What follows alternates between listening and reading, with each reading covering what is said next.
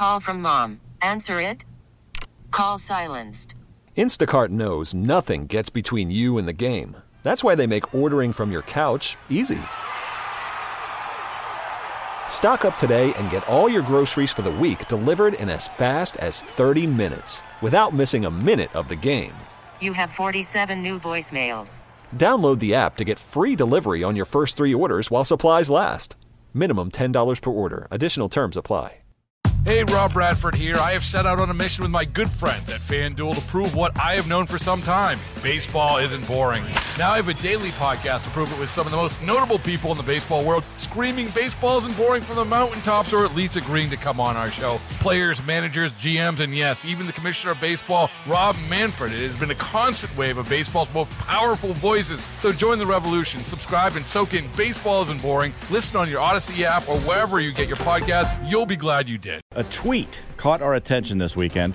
Quote, as I crossed Grand to catch the 70 a moment ago at Shaw, not a single left turner stopped for me while I was in the crosswalk, and one driver was also kind enough to roll down his window and curse at me.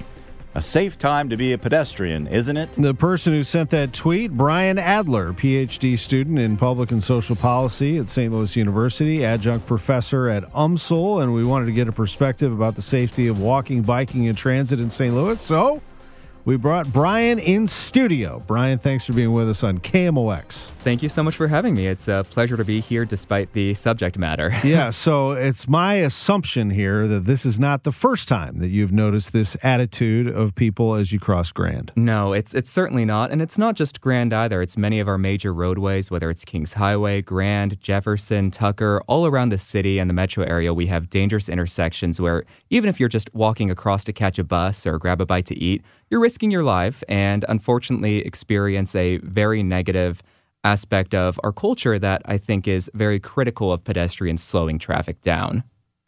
Do you think that this is a St. Louis thing? Because I do, because I've lived in many other cities, and there are problems in other cities, but not to the extent that I've experienced here. I mean, I have a five to ten second rule crossing the street in this town where I haven't had that in other places. Yeah, I do think it can be worse here than in some other cities. Um, but all cities do have some variety, some aspect of this problem. I grew up in Los Angeles and it has a very car centric culture. And frankly, I felt very unsafe crossing in many areas there too, including driving, of course. But in many ways, I think that city still is investing more in safe infrastructure that we're not doing as much here.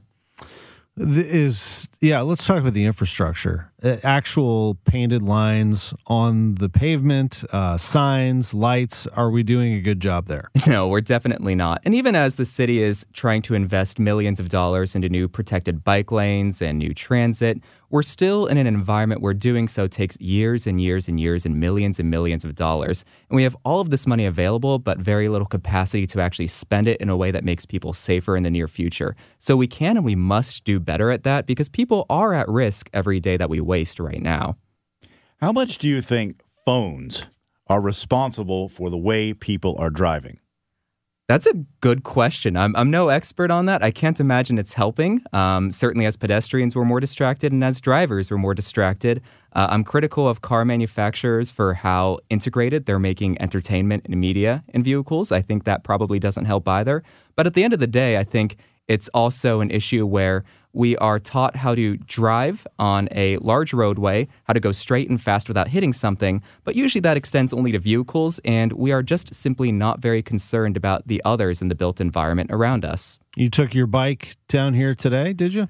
I actually took the train, and oh. um, you know it wasn't too interesting. I didn't die. Um, I didn't have any close calls. Um, I felt very safe on the train, but I will say when I crossed Tucker at Olive, there was not a single pedestrian button, barely a crosswalk at all, despite it being the intersection of two major roadways in our city's downtown.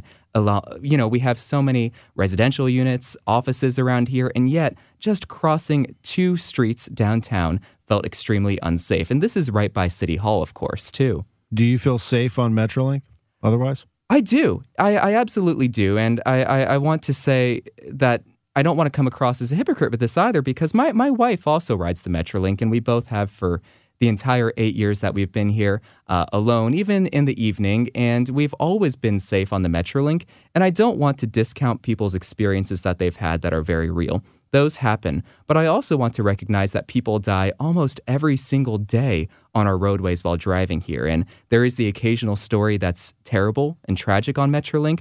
But by and large, I do feel safe on it, yes. So you ride your bike quite a bit, and your wife, you said as well. Uh, how do you find the roads to be in terms of riding a bike in St. Louis? Uh, you know, not good. Um, I try to stick to the residential streets. I, I don't risk my life by biking down Grand or Kings Highway because it's it's simply too scary. Which means you're spending a whole lot of extra time looking for a safe corridor where you find your your risk is a little bit lower. Uh, you know, of course, any driver will also say the infrastructure is bad. There's potholes everywhere. That is unfortunate as a biker too. But we have very very few bike lanes at all let alone ones that are protected. Do we have decent trail system?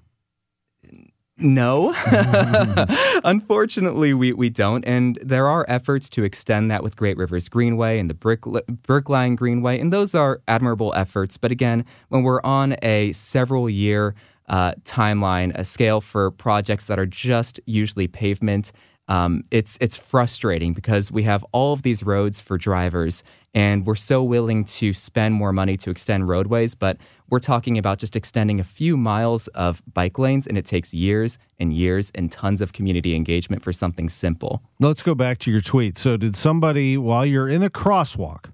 Okay, so the law says that you have the right of way in the crosswalk. A driver rolled down his window and said, "What? Get the bleep out of the way?" Or uh, he simply yelled um, a, a, a very extreme curse word at me.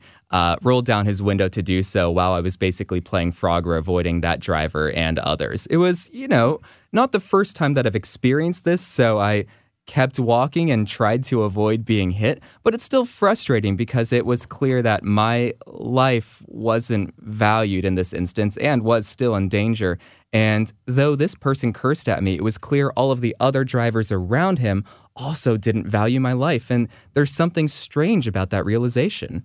I have had this happen on multiple occasions, and it's extremely frustrating where you're, say, at the in a car at the crosswalk and there's a pedestrian trying to cross the street and you're being respectful and waiting for them to take their time and you've got people behind you honking their horns like I'm supposed to run the pedestrian what are they over. In a, what are they in a hurry for? Where are they trying to go? No, to the store. I mean, calm down. I'm sorry to interrupt, Scott, but I, am starting to get a little fired up now about all this. Let me, let me tell. I want to tell St. Louis uh, folks who are driving through crosswalks a little something. You've got it easy around here. You've got it easy around here. There is no traffic. I mean, we had some traffic this morning, but this isn't Chicago or Atlanta or LA or New York or Austin, Texas or Nashville.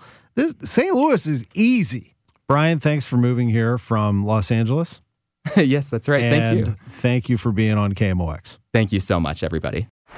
Baseball is in full swing. NBA playoffs are heating up, and your NFL team is gearing up for training camp. Listen to the latest on the teams you love here on the Audacy app. The biggest sports radio stations in the country, providing unrivaled local coverage of their teams, all in one place. Exclusive interviews with players, coaches, and team executives, streaming live and always available on demand. Stay in the know with your favorite teams right here on the Audacy app.